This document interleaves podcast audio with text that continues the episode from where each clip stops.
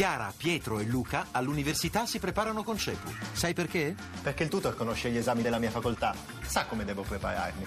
Perché faccio anche verifiche e simulazioni d'esame. Perché non voglio arrivare all'esame con l'acqua alla gola. Capito? Per superare i tuoi esami, chiama CEPU all'833 1188. RAI GR1 Uè te, io li ho fatti alzare l'ultimo giorno di scuola. L'ultimo giorno di scuola, bello sforzo. Non hai fatto altro che andare in corridoio e dire ultimo giorno di scuola! Ma che barba queste scuole! Che barba! Che abitudini incivili! Incivili! Talon, sia un'ora criminale! Devi essere puntuale, che se no non entri più.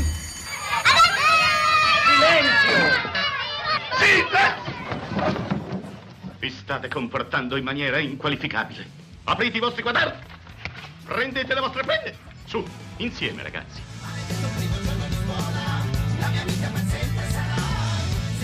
Tu che classe fai? La prima. E ti aspetti? Secondo te com'è la prima elementare? Bella. Ma tu che classe fai? La seconda, media. Senti, come sono i professori? Alcuni simpatici, alcuni meno, alcuni molto molto meno. Io mi aspetto molto studio, che sarà dura, però ne vale la pena poi, dopo tutto.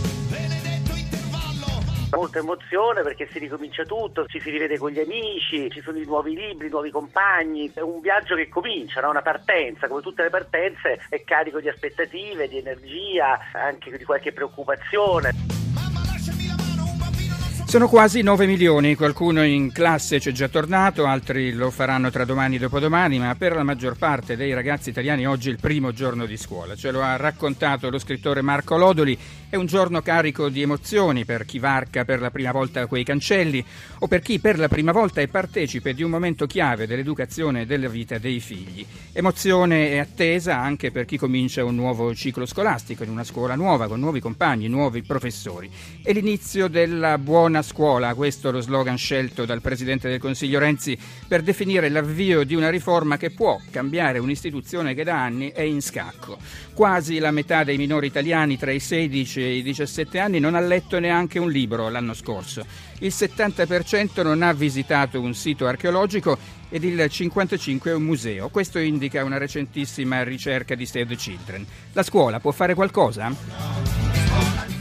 Le altre notizie, immigrazione in primo piano, la Germania ripristina i controlli alle frontiere in attesa del voto di oggi dei ministri degli interni dell'Unione sul piano di redistribuzione dei migranti. Intanto ancora una tragedia al largo della Grecia, affonda un barcone tra le vittime decine di bambini, anche neonati. La politica resta in salita il cammino della riforma del Senato, Renzi ribadisce o i voti, ma l'NCD frena e chiede modifiche alla legge elettorale. Cronaca, torneremo su Mafia Capitale, parleremo anche dell'allerta maltempo in Liguria e non solo. La musica, stasera David Gilmour all'Arena di Verona, lo sport, la terza giornata di campionato e il moto mondiale.